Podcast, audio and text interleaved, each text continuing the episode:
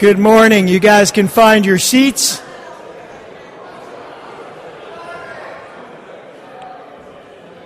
And uh, I, like you, am very excited for Carl, who's going to be going on that missions trip.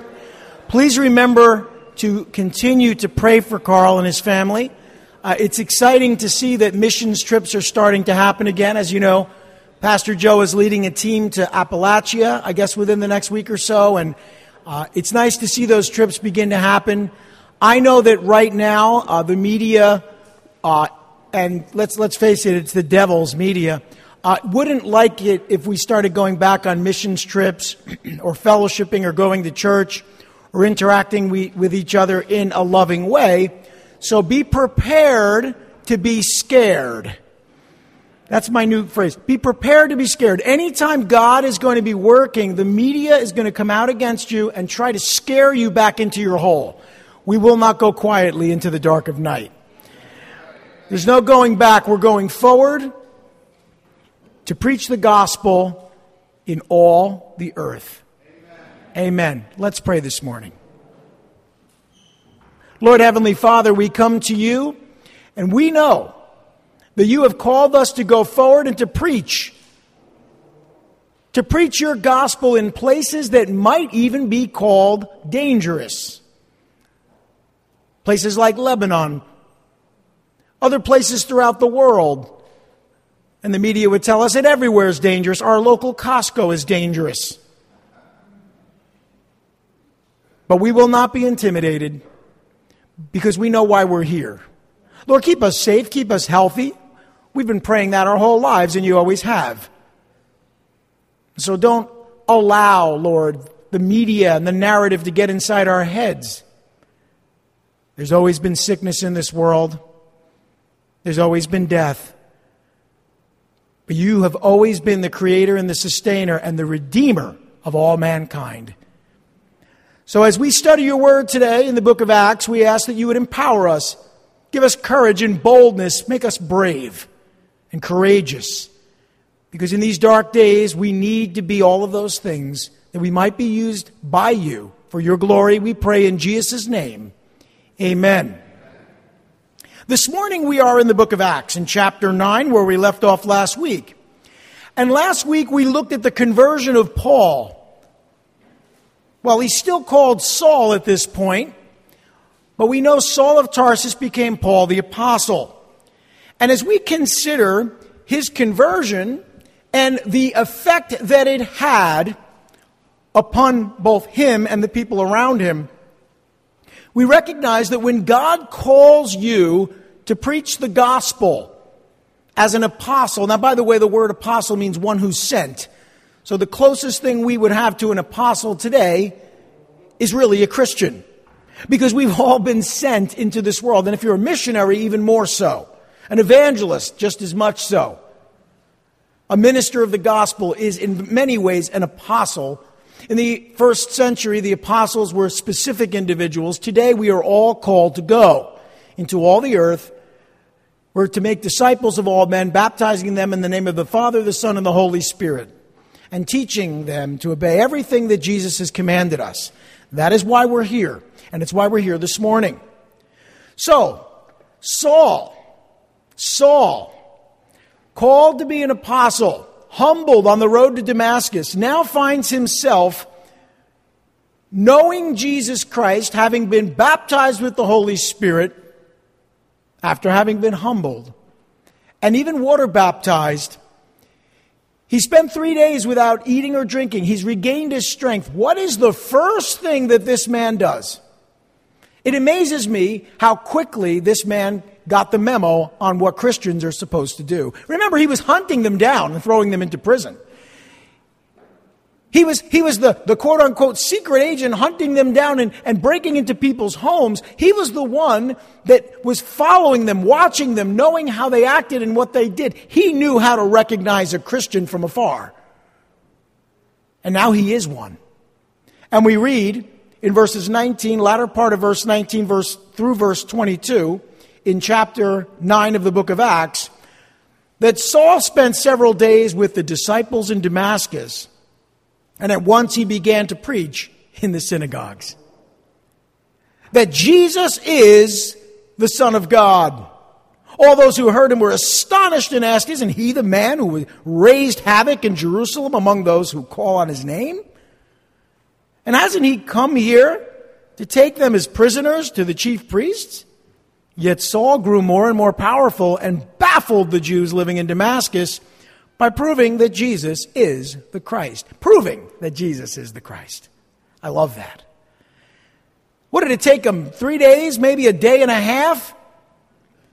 Before he was in the synagogue doing the very thing that Christians are called to do. Now, now here's the thing that's unique about Paul is that he was a Pharisee and well versed in the scriptures. So when the light bulb went on and he finally admitted the truth that I think he already knew, that Jesus is the Son of God, the Messiah, and the Redeemer of all mankind. Once he, he, he acknowledged that truth in humility and submitted his heart to God, the words and the thoughts and the concepts that are very difficult for some were right there at the tip of his tongue.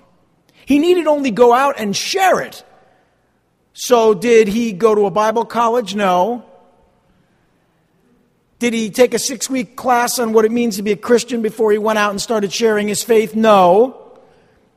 It says right there that he spent several days with the disciples in Damascus. That's, that's giving us the whole time period. He, he spent a little while with them, and it says, and at once he began to preach in the synagogues that Jesus is the Son of God.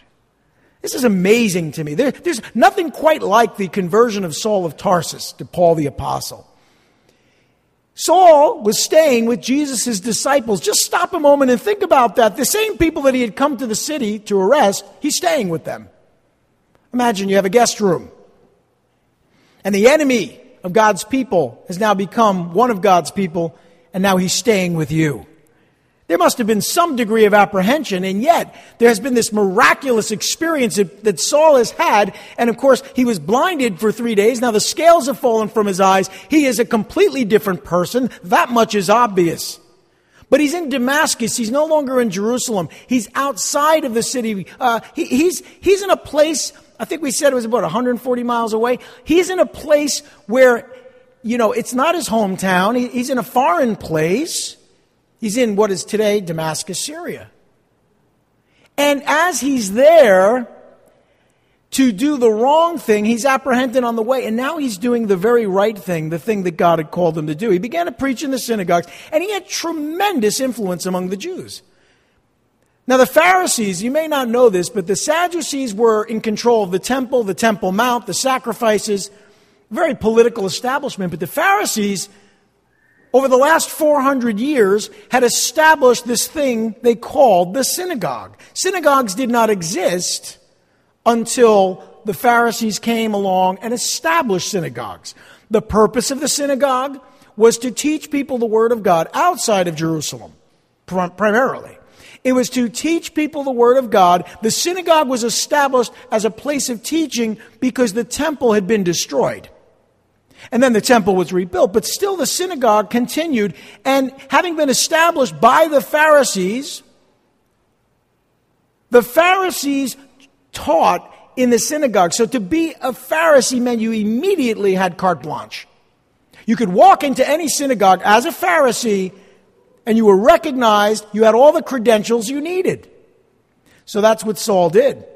Of course, he was famous. He had been thoroughly trained in the law under Gamaliel beginning at the age of 14. He, he was a well read, well educated man, and everyone knew who he was. And they're shocked because he was a very different person just a few days earlier.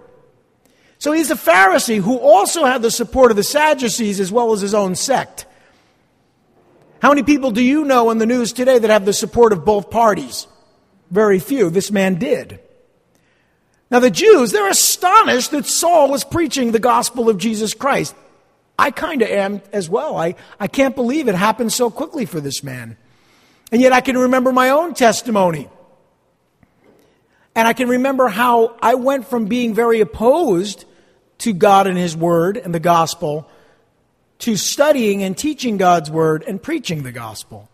Because when you realize the truth and you're humbled by God, you recognize there's no room for pride.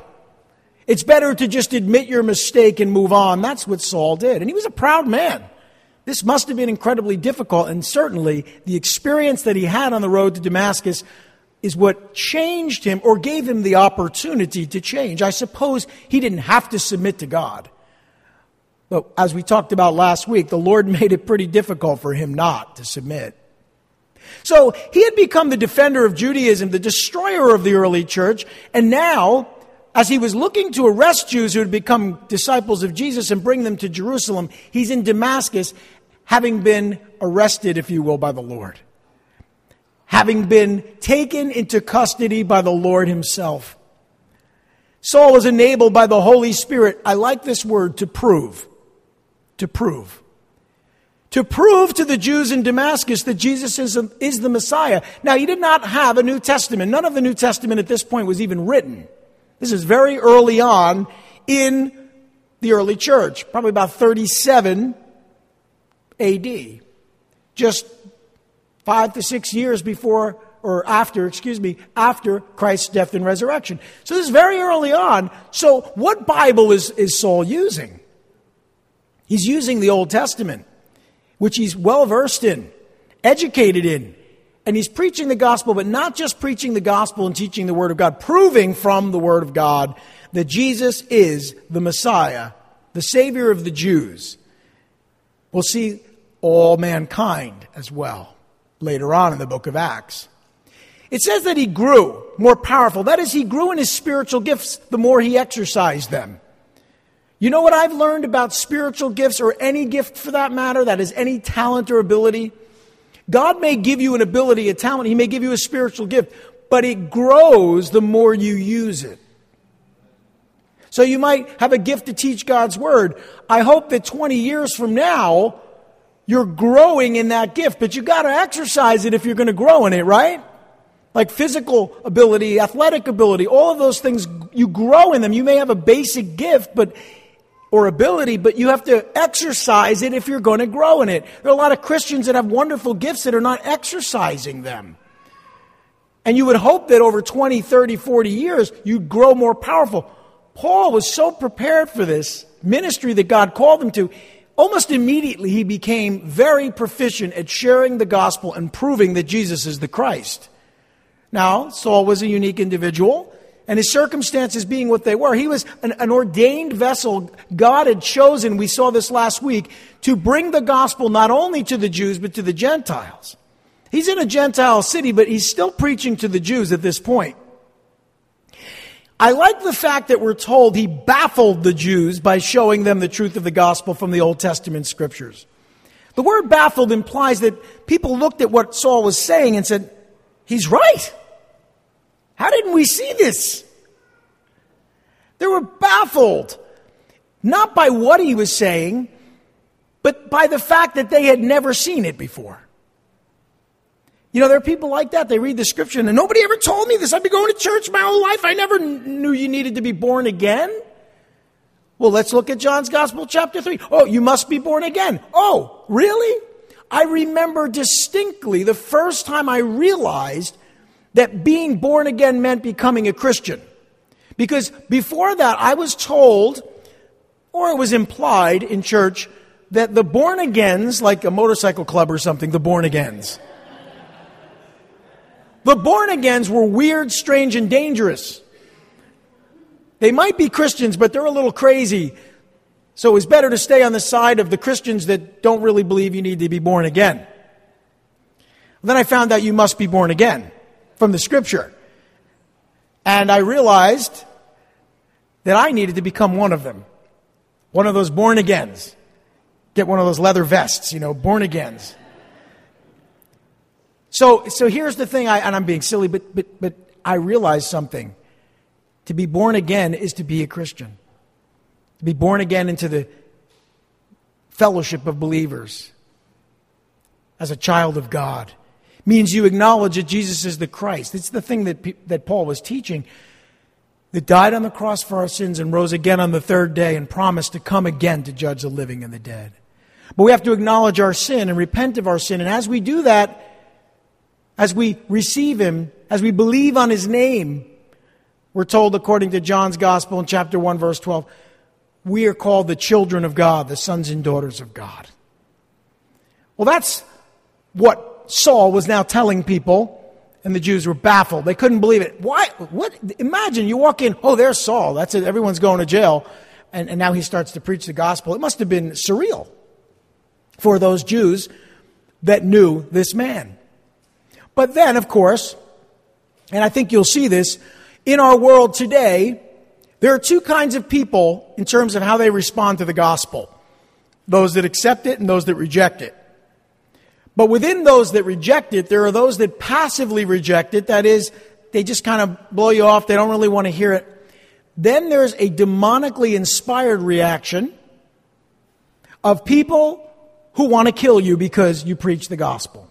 Now, I want you to stop and think about how twisted you have to be to want to kill someone you disagree with.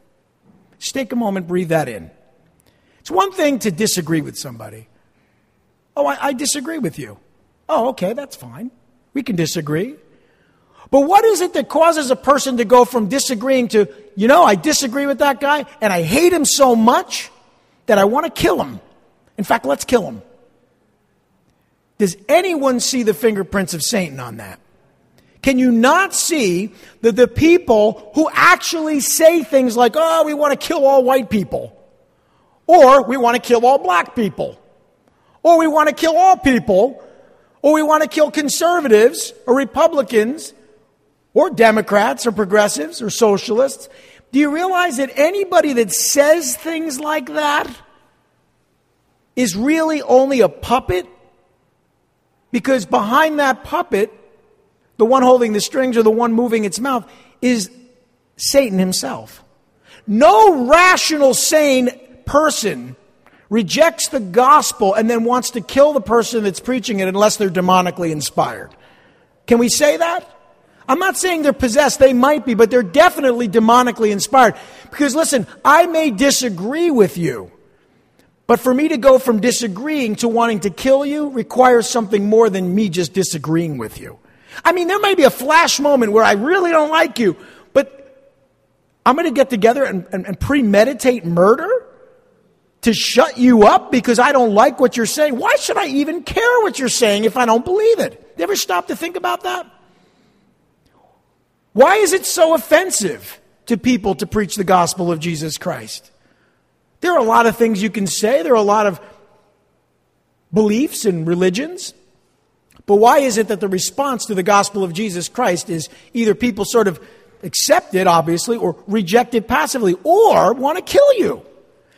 Because those people that want to kill you are the people that know it's true, like Paul, like Saul. Now, here's what we read in verses 23 through 25. After many days, that gives us an idea that, that Saul was there for a long time and had no intention of leaving after many days had gone by, the, the Jews, now, of course, not all the Jews, Saul was a Jew, right?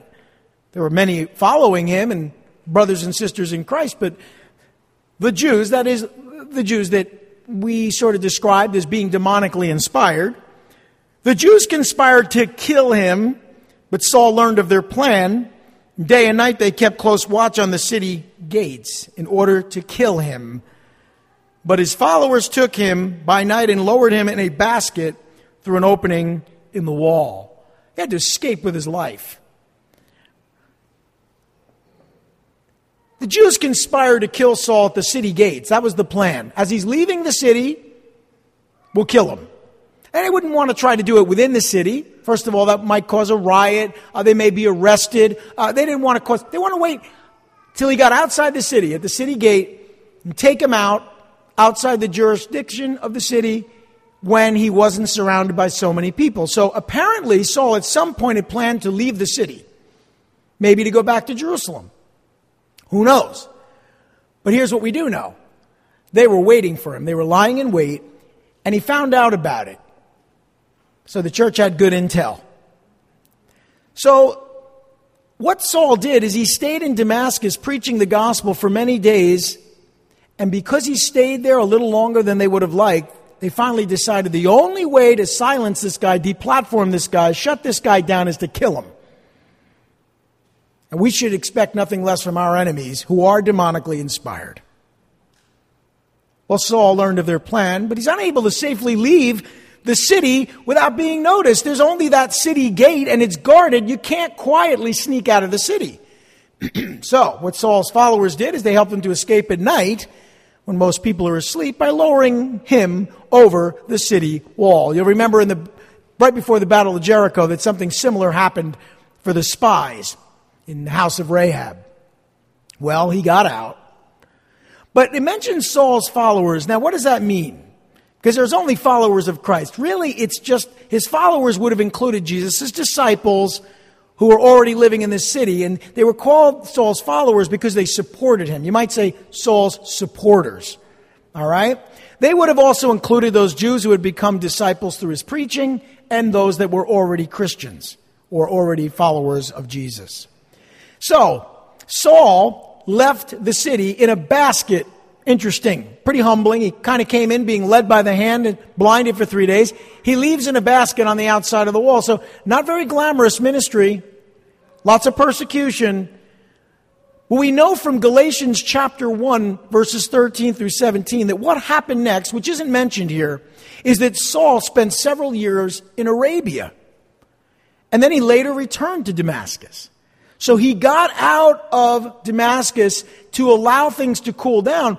And we're not really told much about what happened during those three years, but he left his former life as a Pharisee to live in obscurity, almost like a monk in the desert. He left his fellow disciples, his recent followers, to live in isolation. And he left preaching the gospel of Jesus Christ in order to do what? In order to be alone but not really alone, alone with Jesus Christ. Now, why would that have been necessary? I thought a lot about this. I mean, Saul was hitting it hard. He, he gets saved and he's out there preaching in the synagogues, and he must have been so bold. He must have been so effective in proving that Jesus is the Christ that the reaction that he received in Damascus, imagine that's Damascus, would have been 10,000 times worse in Jerusalem. Now, did, did the Lord take him into the desert to tell him to calm it down? No, no, I doubt that. But I think what Saul needed after studying for his entire life, or most of his life, studying the Torah, studying the scriptures as a Jew, he needed to spend time with Jesus. Now remember the, the disciples, the apostles? They spent a little over three years with Jesus. And still, they didn't get it right a lot of the time. They made mistakes. I'm sure Saul made his fair share of mistakes early on. In fact, he seems to indicate that in his writings. So here it is, about 37 AD, and, and, and Saul is a, is a new believer. He's out there, he's preaching in Damascus. I know, I'm sure he wants to go to Jerusalem. He eventually does. But we have to believe that the Lord said, Saul, like he said, Saul, Saul, why do you persecute me? Saul, I want you to go into Arabia. Remember, Philip was called into the desert, called away from a very successful and wonderful ministry. But now Saul goes into the desert of Arabia. That's what Arabia is a desert, pretty much. And he disappears. And during this time, I, I, we're not really told, but I have to believe that he grew so close to Jesus. Because what Saul had was the truth. What he didn't have was the experience of a relationship with Jesus Christ. Now, I think a new believer can preach the gospel. In fact, I think they should preach the gospel.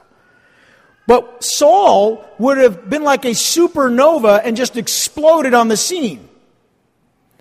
And, and I don't think he would have had the longevity in ministry to be able to go 30 years of persecution and difficulty if he didn't take the time to establish himself, to be grounded and rooted in Christ. So there's two things believers should be doing, especially early on. One is preaching the gospel, but two is growing in the grace and the knowledge of their Savior, Jesus Christ. I've seen people make this mistake. They'll say, Well, I'm called to preach the gospel. And they go out, they don't join a church. They don't really spend time alone with Jesus. They don't worship. They don't pray. They just preach. And that is a recipe for disaster. Because what will happen is you are unreachable and unteachable because you're not in the place where God can work in your heart. It's a, it's a balancing act. You and I, we have to stay in touch with Jesus and have a relationship with Him. And out of that relationship, we preach the gospel to the unsaved, to the world. But you know what I found? I really need more than anything else to be close to Jesus. And if you grow close to Him, the inevitable response to growing close to Him is this you will preach the gospel to unbelievers. You will teach the Word of God in the world. So it's not to say that Saul had it backwards, it's just that I imagine that he just desperately needed to spend time with Jesus. He had been spending time with God's people, he had been preaching the truth of the gospel, and now they want to kill him. That's not surprising. Although it's, it's interesting to think this early on, most of the apostles had not experienced this level of persecution outside of Jerusalem. So I, I, I, don't know exactly why, but I can imagine that for Saul to spend three years with Jesus alone has a lot to do with why he became so effective as an apostle. So let's move on. Here he is living in isolation and in obscurity, spending time with Jesus.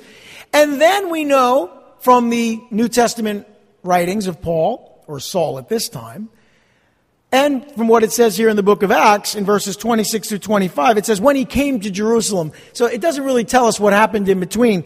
When he came to Jerusalem, he tried to join the disciples. Now, it's been three years at least, but we read, but they were all afraid of him. Now, imagine what they were thinking. They were all afraid of him, not believing that he really was a disciple. Do you blame them?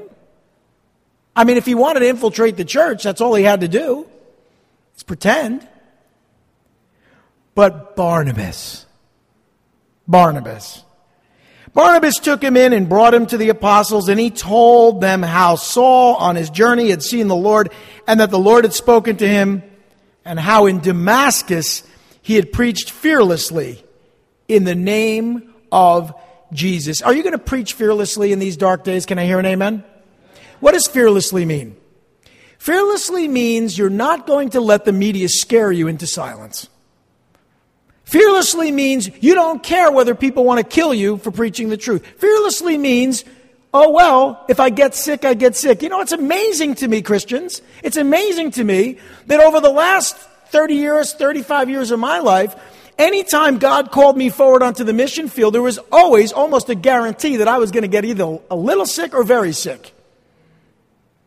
Did it stop me? No, because God had called me. Now, I'm not telling anyone here to be reckless. We're not reckless. But I know that many Christians in this church and in other churches are allowing their fear of something they've been told is, is worse than it is. I want to remind you that the stats, and, and I'm not being, listen, I'm not being insensitive to the fact that when you look at a statistic, there is a 0.4% of people who get very sick.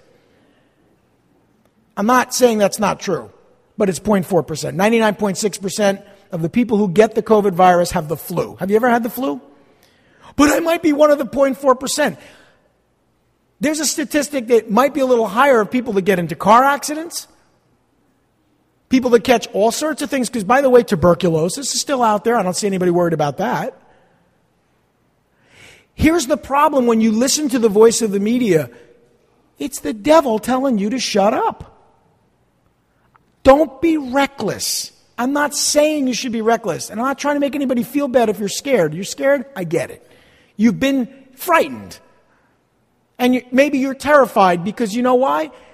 Because there's this much truth to what's being said, and it's just enough to scare you into silence. I just want you to look at that verse. Barnabas said to the apostles, This man preached fearlessly in Damascus. So we pray for Carl and for Joe and the missions team to go out and to preach fearlessly, but we have to do the same.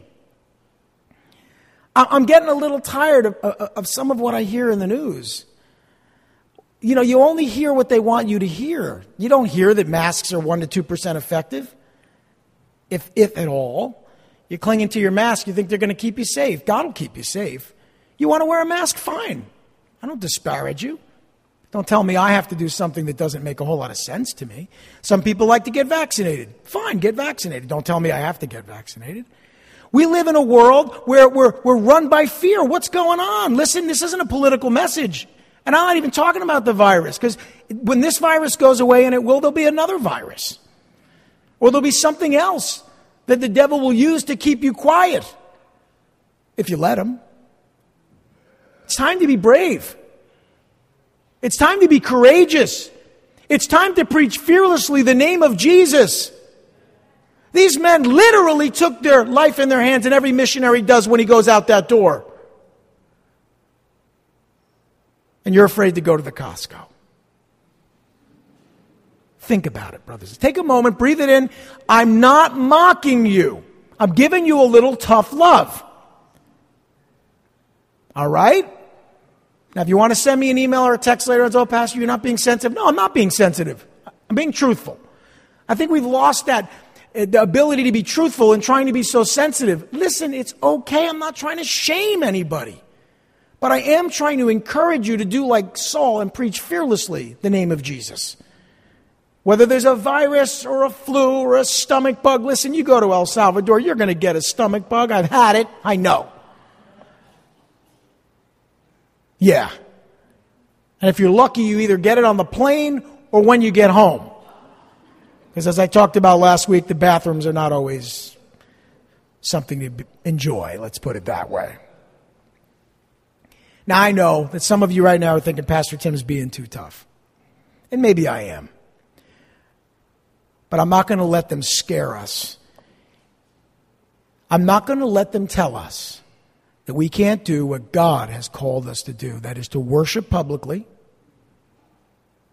And you're welcome to wear a mask. We are going to continue to worship publicly, to sing our praises to the Lord, to reach the world, to fellowship, to pray, to go on mission trips, to serve, to teach our children, to love one another and to do all the things that God's Word has told us to do because there is no good reason not to. All right. Funny story.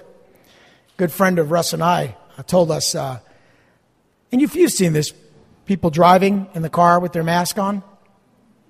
And maybe they just forget to take it off, they wear it so often. But he told us a story. He saw a woman driving down the road with a mask on, driving in her car, which isn't so uncommon, except that she was in a convertible. That's what happens when you don't think. Okay, now I'm done. Oh, thank God. So, here's what happens Saul returns to Jerusalem, and this is three years after he was converted by the Lord Jesus. We know that from Galatians chapter 1, verses 18 through 20. Saul tried unsuccessfully to join the disciples at the church in Jerusalem. Imagine someone walks in, oh, I'd like to join the church. No. Imagine that? No, you can't. We don't trust this guy. They were all afraid of him. He, he had tried to destroy the church in Jerusalem just a few years earlier, and they refused. These are the apostles, not the B apostles, the apostles. These are the guys running the church. And they're afraid. And they don't believe what God has done in the life of Saul. You see, it's possible as Christians to get it wrong. They refused to believe that he really was a disciple given his past, his past persecution of the church. They thought he was just pretending to be a disciple. Joined the church, you know, sort of a, an undercover operation, you know, a sting operation, if you will. Go long term undercover and then eventually destroy the church. That, that's what, your mind can really play tricks on you and you can believe things that are not true if, if you allow fear to grip you. Now, here's what's interesting. A man named Barnabas introduced Saul to the apostles Peter and James and testified to the truth of his conversion. Now, we know who Barnabas is. We talked about him in chapter 5. He was a Levite, that is, of the priestly clan. He lived on the island of Cyprus, off the coast of Israel in the Mediterranean Sea. Actually, his real name was Joseph. But the apostles nicknamed him Barnabas, which means the son of encouragement. That is, a person that always encourages. He'd sold the field that he owned. He, he gave the money to the apostles to provide for the needy. He was filled with the Spirit, we're told. He had received the gift of giving and of encouragement, and he used those gifts. And he also testified to the truth. He testified that Saul had preached fearlessly, fearlessly, fearlessly in the name of Jesus in Damascus. Now, he may have heard Saul preach recently in Damascus, or even three years earlier, because we know, excuse me, after Arabia, after those three years, Saul came back to Damascus and apparently started to preach there again. Maybe Barnabas was there, or he just heard about it or he may have known Saul when he was a Pharisee and could vouch for his testimony. Barnabas was a very wealthy man. The Pharisees were wealthy men. They more than likely traveled in the same circles. So, what does Barnabas, the son of encouragement, do? He encourages the apostles to trust God. And you can call me Barnabas today. That's all I'm trying to do. I love you guys. And sometimes you have to say things that are a little shocking and a little hard to hear to snap people out of it so that they understand they can trust God. Now, Saul stayed with Peter, we're told, for about 15 days. He also spent time with James, the Lord's brother. So now he's on the inside track. He's called to be an apostle. He's now meeting with the apostles, but if Barnabas didn't intervene and vouch for him, it never would have happened. Think about it. So, Saul, what does he do? Well, what do you think he did? He's been three years in Arabia. Now he's not only got the message that he had the day he was saved and converted, he has three years of spending time with Jesus. As I said, he more than likely had already preached in Damascus again. Here he is back in Jerusalem, and here's what he did. Not surprisingly, it says, So Saul stayed with them and moved about freely in Jerusalem, speaking boldly in the name of the Lord boldly in the name of the Lord. In fact, he talked and debated with Grecian Jews, but they tried to kill him. That was the response that everyone seemed to have to Paul preaching the gospel. You know, I'm going to say something. If you're truly preaching the gospel with love, with love, I'm not saying Saul didn't have death threats because he wasn't loving, it's because he was truthful and honest. Okay, so here's the thing. How do people react to you sharing the gospel? Because technically, it should be kind of one of those three reactions, right? I mean, they, they, they, they should probably like receive Christ, maybe passively reject you, or unfortunately, maybe actively persecute you. But if everybody likes you and your preaching of the gospel doesn't make waves in your community and in your family, you might want to stop and ask the question Am I preaching boldly? I don't know. Maybe you're not. Maybe you are. Are you preaching boldly? Because if you do it boldly and fearlessly, you can expect mm, about, I'd say, a, a good percentage of very violent reaction. That's just the way it goes. Anyone who truly boldly preaches the gospel knows this to be true. And then we're surprised when people don't like us or really persecute us. Well, you know, look what happened to Saul. So here's Saul. He's again staying with Jesus' disciples. The same people he had tried to persecute in the past. He's, a, he's able to move about freely, it says. Well, of course, he's a Pharisee. He, he has the ability to, to, he has a passport. He can go anywhere freely in the city. He had tremendous influence among the Jews. And Saul spoke boldly and debated with a group of people called the Grecian Jews who tried to kill him. Are you surprised? Hey, do you remember the Grecian Jews? Remember, Saul's a Hebraic Jew who grew up in a Grecian city. And there's a synagogue of the freedmen in Jerusalem, which is all the Grecian Jews. These are the same people that had opposed Stephen, more than likely because Stephen was a Grecian Jew and was a member of that synagogue at one time. They had per- secretly persuaded wicked men to falsely accuse Stephen of blasphemy, and we know what happened. They removed their outer clothing and laid them at Saul's feet as they were stoning Stephen. These are the same thugs that put Stephen to death. What does Saul do? Those guys. They loved Saul before, but now he shows up and he starts to tell them the truth. The people that put Stephen to death. He goes to them. Paul, Saul, you're not really thinking this through. God wouldn't call you to do something like that. Oh, oh, yes, He will. And that's exactly what happened. And, and then what, what happened next is not hard to predict. Look at verse 30. It says, When the brothers, that is the other disciples, learned of this, they took him down to Caesarea and sent him off to Tarsus. Caesarea was a, a, port city. We'll talk more about it in the future. Uh, on the Mediterranean, a little to the north. And uh, he went back home. You need to go home. You need to go home. I don't think he wanted to. But I think they realized if he hung around there, the same thing was going to happen that happened to Stephen. That's pretty clear. Saul didn't care, though. And you might say Saul was reckless. I don't think he was reckless. I actually think he was brave and courageous. And he was able to share the gospel in this way throughout the known world over a period of 30 years. So I really don't think he was reckless. I think he was bold. They clearly, the brothers clearly didn't want Saul to be put to death like Stephen for his boldly preaching the gospel. They also didn't want to experience the persecution, the severe persecution uh, that they had experienced following Stephen's death. That would have only started things up again. So these individuals who meant well said, Saul, you need to leave because things have been okay around here. And now you're back and, you know, you're ruffling feathers. You need to tone it down a little bit. I understand why they said that. But I think they were wrong. We'll see later on they were. See, Saul spent several years in Tarsus, about another two years, until later on, I'll give you a little preview. Barnabas reconnected with him in about 42 AD. He's been a Christian now about five years. He wasn't called to minister in Jerusalem, apparently. Saul wasn't. But God used him mightily in Syria and Cyprus and in Turkey. He was considered a blessing by the church in Jerusalem, but even a greater blessing if he stayed away. He was apparently ministering in the province of Cilicia when his friend Barnabas found him. And we'll, we'll, look at this in the book of Acts. We'll see where this thing goes. Barnabas then brought him to the first Christian church in Antioch to minister there. Now, verse 31, as I asked the worship team to come up. Then the church throughout Judea, Galilee, and Samaria, that's the known church at that time, enjoyed a time of peace.